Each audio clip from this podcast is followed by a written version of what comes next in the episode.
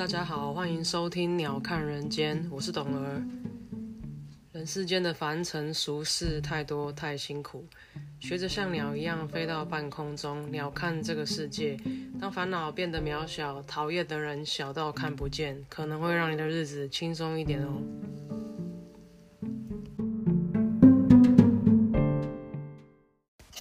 Hello，大家今天过得好吗？今天是六月二十八号，星期二，终于来到六月的最后一个周末。这个周，嗯，还没到周末，但这个周末呢，就是七月份的开始。然后，呃，大家说关关难过关关过嘛，日子一天一天在过。随着今年也 officially 过了呃快一半了，然后不知道大家有没有觉得随着天气气温慢慢上升，然后。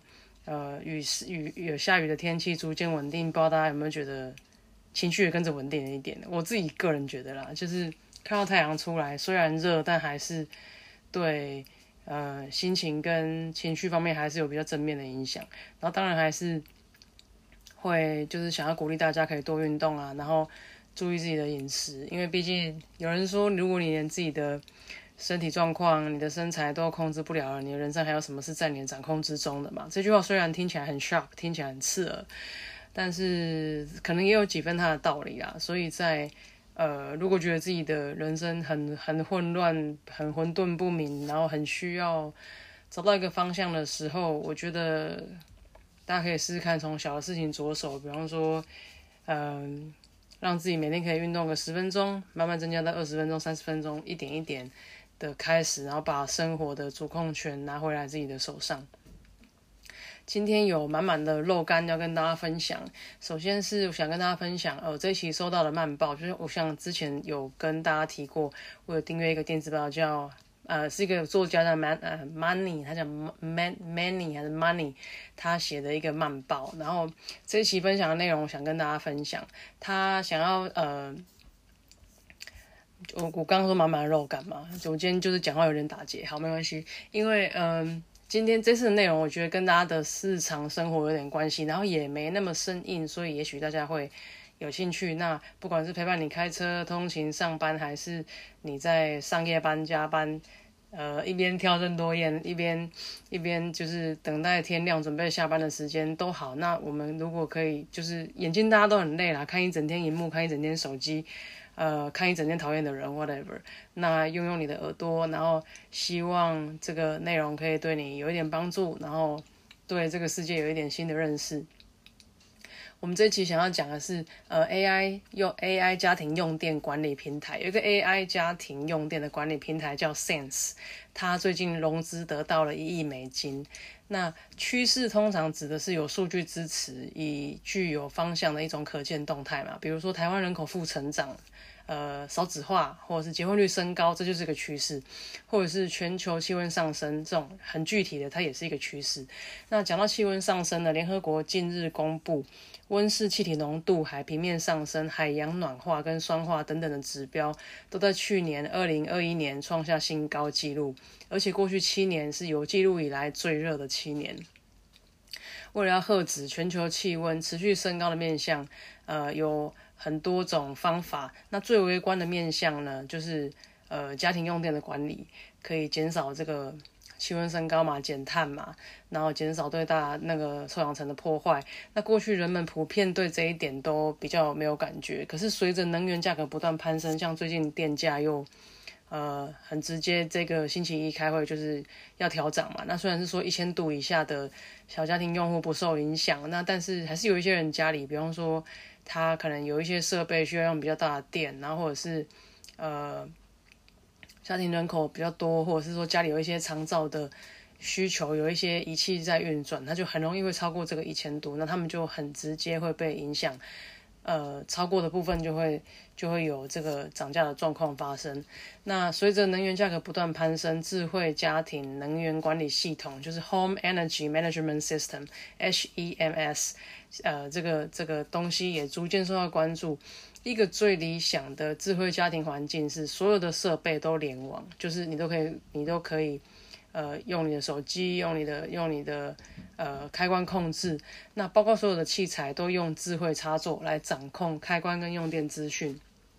像你的手机可能 App 打开就可以知道说，哦，我现在吸尘器耗了多少电，然后我的我的冷气耗了几度的电，那我的我的。手机充电的状况怎么样？或者是说只针对耗电量比较大的特定器材进行管理？比如说 Amazon 有一个就是你们叫什么家庭小精灵之类东西叫 Alexa 嘛？那这个 Alexa 基金就曾经在二零一六年参与智慧自动调温呃温调温厂的做一个调温器的这个厂。它叫 Ecobee 的 B 轮融资，它的目的是希望把 Alexa 的生态系推到 HEMS 的领域。上面这种属于是由下至上的管理嘛，就是我从电器端来做这些智慧插座管理，然后是把它们联网，那那通通连到让我的手机可以。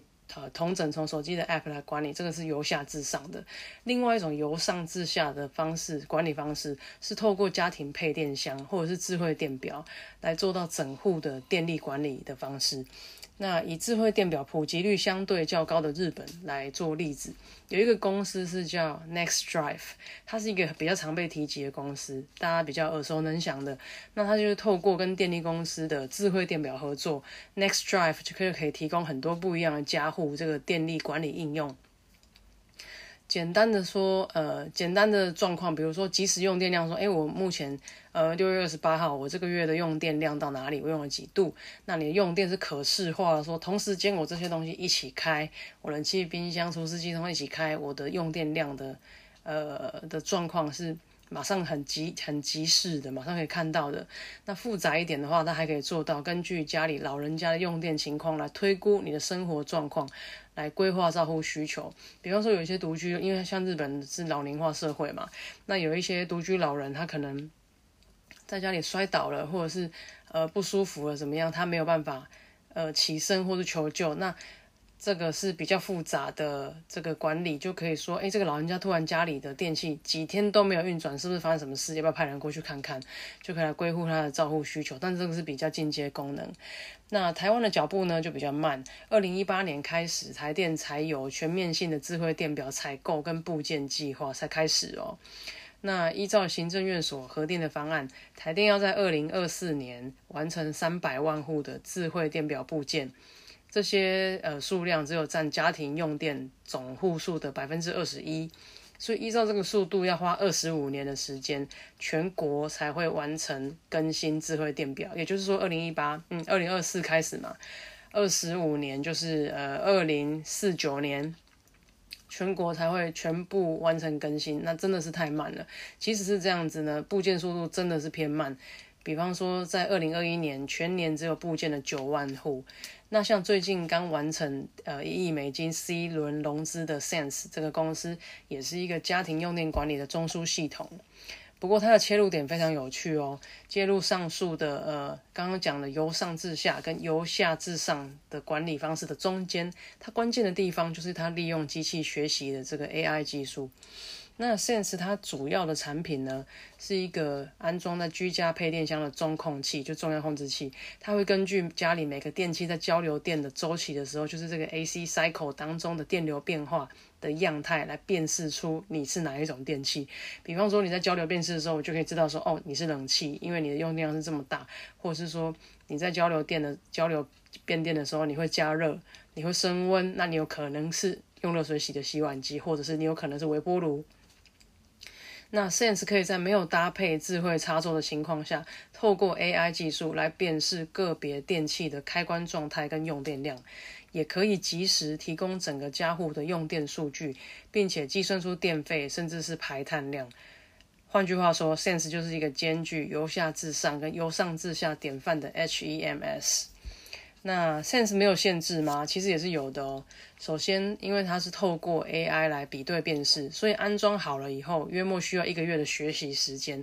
AI 需要在呃这一个月时间当中来，呃呃，透过你使用电器的习性来呃判定跟学习你的习惯。其次，Sense 可以对比的电器数量有上限。可是也足以涵盖一般家庭所需了。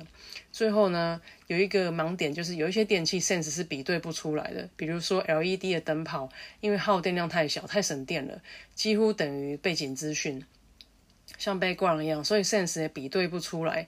反过来说，就是建议大家尽量换 LED 灯泡，因为省电是很有感的，连 AI 都没有办法辨识它的耗电量。那身为一个 HEMS 这个系统里面的呃一个成员，甚至它也有很强大的整合性。像在智慧插座方面，目前资源普及度最高的 TP-Link 跟呃 Belkin。语言系统方面，目前是支援 Alexa 跟 Google Assistant。自动化的方面呢，就是资源最普及的协议，就是 IFTTT。Alexa 其实在美国非常的普遍，美国的家庭很多人都是用 Alexa 来呃控制家里的一些基础家电啊、电视啊、音响等等。可在台湾好像比较少听大家提到，呃，我觉得某种程度也是网络的普及性吧。然后大家对这个呃智慧家电的接受度可能也没那么。说接受度不高，可能也很高啦，但就是可能就好像没有也可以这样子，就没有那么依赖它。那最有意思的是，Sense 的核心技术是软体，不是硬体。如今它也跟全球知名的呃电表大厂叫 Landis GYR，还有电力大厂，这个是嗯德文 Schneider Electronic 旗下的居家配电箱合作，直接把他们的产品升级到可以做更细致。数据分析的这个 H E H E M S 这个部分是这个 AI 新的 AI 系统跟大家分享。第二个想跟大家分享的是，呃，大家对加密货币这大家都知道嘛，就是加密货币跌烂这个事情嘛。然后，呃，我自己本身是没有参与这个东西，因为我本身搞不太懂它到底在做什么。那即使我有去了解一下，就是这些所谓的。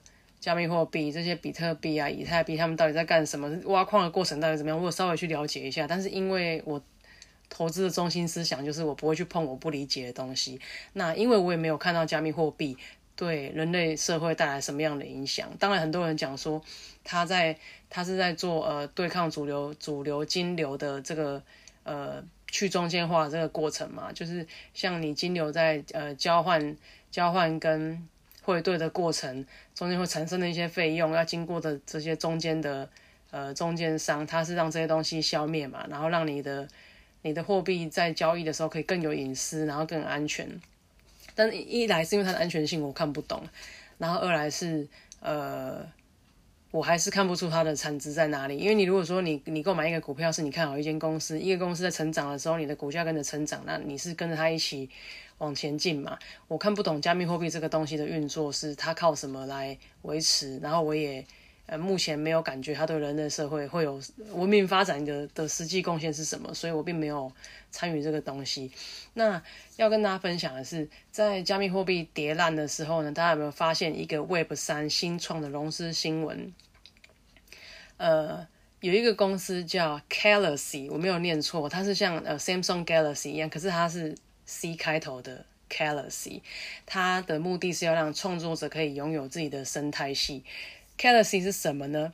它是一个瞄准创作者经济，就是 Creator Economy 的 Web 三新创，最近完成了两千六百万美美金的融资。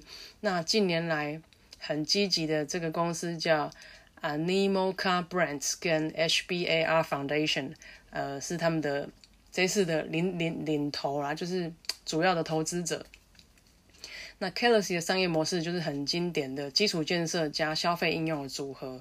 首先 k a l a x y 建立一个叫做 The Creators k a l a x y 区块链协议，然后发行了它的代号，就是一个 Money Sign，然后 CLXY 的治理跟瓦斯费代币。再过来呢，Galaxy 基于上述的协议推出同名应用 Galaxy，就是一个应用的 App。它提供的服务很简单，就是帮创作者发行他自己的代币。比如说，今天我可以透过 Galaxy，然后发行俄乐币。那持有俄乐币的人，未来可以来兑换我的呃，比方说我的收费 Podcast，或者是可以来兑换我的我的啤酒，甚至可以跟我一对一对谈，就看我希望我收这个币来做什么。那我我。我是发行者嘛，就是俄呃，你你你应该说创作者是一个发行者。今天我如果发行了俄勒币，我就是这个币的创作者，对不对？那我可以赋予这个币的价值，我可以呃呃让持有的人知道这些币可以来兑换什么东西。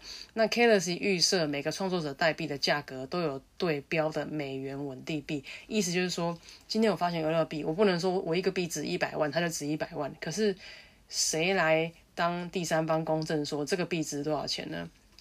所以这个创作者代币的价格应该要有对应的美元稳定币，就是说我赋予它价值，那我还要有呃美元稳定币来来对应，等于说来担保它的价值。说一个俄勒币，我说它值三万块，三万块台币，那你就要可以呃对应到美美元稳定币，就可以对应到等值，这样子持有的人才会觉得它是有价值的嘛，不会今天你认为它，你说哦俄勒就是。那个俄罗币现在就没有价值了，所以我我手上持有的代币通通变币值，不会有这样子的事情。所以他会呃 c a l i c y 是预设每个创作者代币的价格都要对标美元稳定币来保护它的价值。它的商业模式其实不是特别，没有很特别，因为过去几年有诞生过很多。发行粉丝币的新创公司，他们叫 Fan Token，尤其是集中在替职业职业的那运动队伍发行粉丝币。比方，比方说比较知名的叫 Chili's，它这个概念是什么呢？比方说达拉斯小牛队，就是 Dallas Mavericks，他就发行他的职业队的 Mavericks 的 Token。那你比方说可以用它去看球赛，你可以用它去买球衣。那因为像在美国，它是呃职业运动是很。很风行，而且非常成熟商业化的嘛，所以他们发行这个东西，然后你可以兑换球卡，你会去看比赛买爆米花，或者是收集球员的什么东西，或者是每个球员独特的 NFT 的，呃，可能海报或是 token 都会。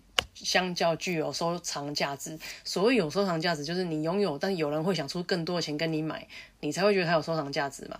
那那个东西在台湾很难推行的起来，是台湾的运动明星真的不够多，那我们内需市场也小。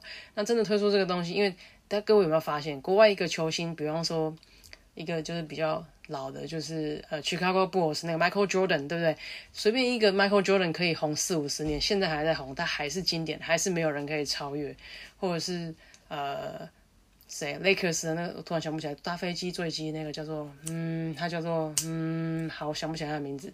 搭直升机坠机那个很有名，也是香肠嘴，很厉害。他到底叫什么名字？Lakers。好，Anyway，我想不起来。然后，呃，像他们都是一个很经典、很传奇的存在。那像这样子的队伍发行，呃。职业运动的粉丝币就比较有收藏价值，比较有多人愿意来拱它的价格。那 Galaxy 的服务呢，是针对个别创作者，这让我想到在二零二一年要身为独角兽的新售公司叫 Cameo。那透过 Cameo 呢，它的呃服务就是使用者可以找到各式各样的明星，然后付他一笔钱，请他录制一段刻制的短影音。比如说呢，有人就曾经透过 Cameo 找到明星录制生日祝贺影片，那你看多少钱？你们两个讲好就好。那 Cameo 等于是让呃创作者这些明星直接面对使用者，呃中间卡掉这些经纪公司啊、广告啊、抽成怎么没有？比方说，我希望。呃，黄立行来帮我唱一段 rap，专属于俄乐的。那呃，我们讲好，比方说三十万，他愿意帮我唱十秒，那就是我我钱直接付给他，他直接帮我录这个影片。卡米尔的工作有点像这样子。那在二零二零疫情爆发之后呢，卡米尔就获得爆量的成长动能，除了 GMV 一口气翻了将近五倍，达到一亿美金，公司也趁势完成了一亿美金的 C 轮融资，而且估值超过十亿美金。不过呢，进入二零二二年之后，卡米欧也跟所有的科技公司一样宣布裁员，而且一口气宣布裁掉百分之二十五的人力，来因应成长衰退，还有为接下来环境不确定性来做准备。随着越来越多人回到实体世界生活，卡米欧的魔力光辉也就没有那么夺目了。呃，我自己是觉得把所有的成功都归咎到单一个变因，比如说疫情，就。呃，比较偷懒一点，也许是因为它的估值不尽合理。可是卡米有一定做对了一些什么事情，或者是解决了一些什么问题，才有办法在市场生存。因为现在你基本上创业想要在市场上生存，就是呃，人家讲痛点行销嘛。其实我觉得讲的很白话，就是你要提供人家缺少的东西，你一定做对了什么，或是解决了一些消费者不能解决的问题，你才会成功，才有办法生存。那在二零二一年的《卫报》呃，《The Guardian》这个报纸对 Cameo 创办人 Steven Galanis 的访谈当中，有一段内容写得很好。Galanis 就提到，名气跟金钱之间存在很巨大的差距。大多数的人名气比他们的财富还要大，而且许多人不如你想象的那样子赚钱。不管什么时候，电影协会呃，电影演员协会当中，百分之九十九的成员都是处于失业状态。那在体育领域里面，前两 percent 的运动员赚了所有收入的百分之九十九 percent。在音乐领域里面，前一 percent 的创作者赚赚了九十 percent 以上的音乐会收入。对很多人来讲，像卡米尔这样子直接面对粉丝的收入来源，是唯一可以让他们维持生计的东西。这个概念大家不知道懂不懂？那像电影演员，比方说梁朝伟好了，他可能演了一个《重庆森林》，然后之后隔隔了五年都没拍片，五年后他比方说这接了一个《卧虎藏龙》好了，我随便举例。呃，这五年当中，他都是失业状态。当然，你可以说演员需要时间存钱啊、学习啊，巴拉巴拉。Yeah，we all know that。可是这五年当中，他完全没有收入是事实，所以这五年当中，他基本上是失业的。或者是说，呃，你像一些呃呃周杰伦还是什么好了，他在写歌、出专辑那段时间，他会有宣传期，他发唱片，他办演唱会，中间到下一张唱片之间，可能间隔三年、间隔四年，这段时间是完全没有收入的。那换言之，Camille 的本质解决了名气变现的效率问题，也是创作者经济这个论述这么多年来的主旋律，一直在强调的是，当今这个市场机制当中存在了太多没有效率，使得许多人没有办法从他的创作获得相对应的收入。那 Galaxy 对没？对不起，口误，Galaxy 比 Camio 更推进一层。它不止让创作者可以在上面做类似 Cameo 的事情，它还让每一个创作者都可以发行自己的代币。也就是说，让名气不只是透过一次性的服务收费，比方说我拍一支刻字化短片，我跟你说三十万十秒钟，这样就一次性就结束了嘛？我发行我自己的代币，让我的名气可以流传下去，那可以让这个呃。呃，名气这个东西，除了一次性的收费、一次性的服务以外，更可以变成某一种有流动可能性的另类资产。那很有趣的是，Camille 在宣布裁员百分之二十五 percent 能力的同时，也说裁员的目的是为了让公司更加有效率，同时也会专注呃在发展 Camille 的企业服务，还有 Web Three 的服务。那或许可以期待以后 Ca 啊 Camille 跟 c a l a s y 在同一个战场上面的呃短兵相接的火花。这个是今天满满的肉干，那呃资讯量太大，大家可能很难消化。没关系，我们还可以聊点轻松的。呃，今天我有发现一些，就是我有 follow 一些呃写财经、写股票的人嘛。那我发现一些股票的老师，大家开始在讲说，哦，景气循环灯开出来，现在是绿灯嘛，然后开始在跟你讲说投资指数的好处，零零五零啊。呃呃，什么灯转什么，你就应该买什么，有没有？我就觉得也有趣啊。就是前两年景气很好，股市一直往上冲一万八的时候，他都一直跟你讲要买个股啊，怎么冲怎么冲。现在连投顾老师都在跟你讲说，景气灯反转可以考虑买零零五零啊什么的。呃，我觉得这个有点意思啊。然后就是在。在呃最坏的时候，大家都是更悲观。市场就是这样子，就是乐观的时候只会更乐观，悲观的时候只会更悲观。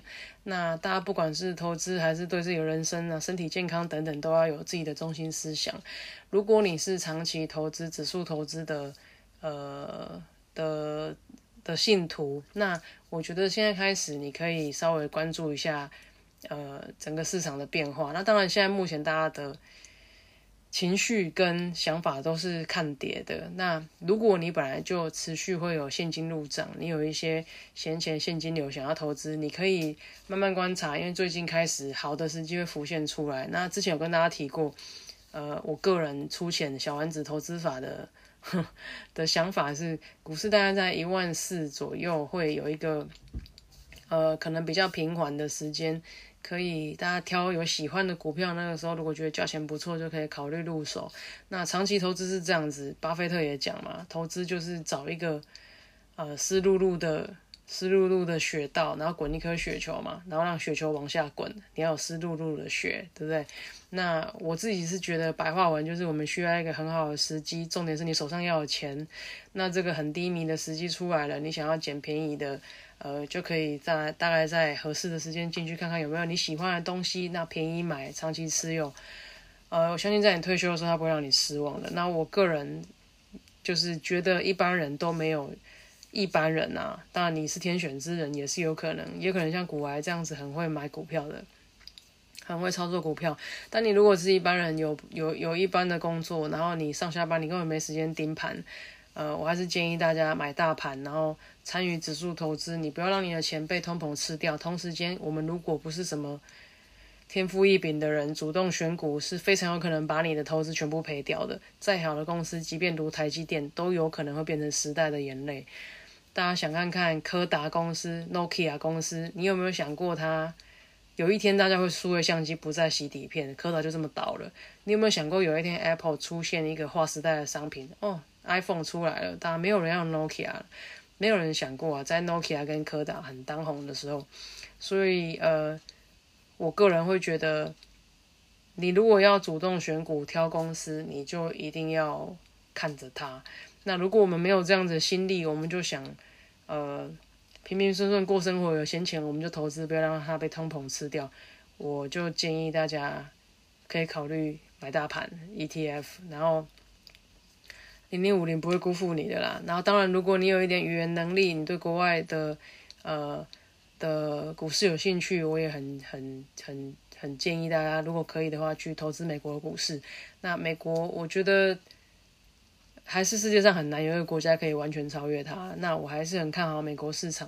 那照理讲，黑暗极致的黑夜来临的时候，星星就也不远了嘛，星星就准备降临了。这样那句话怎么讲？在最深的黑夜的时候，星星就要出来了。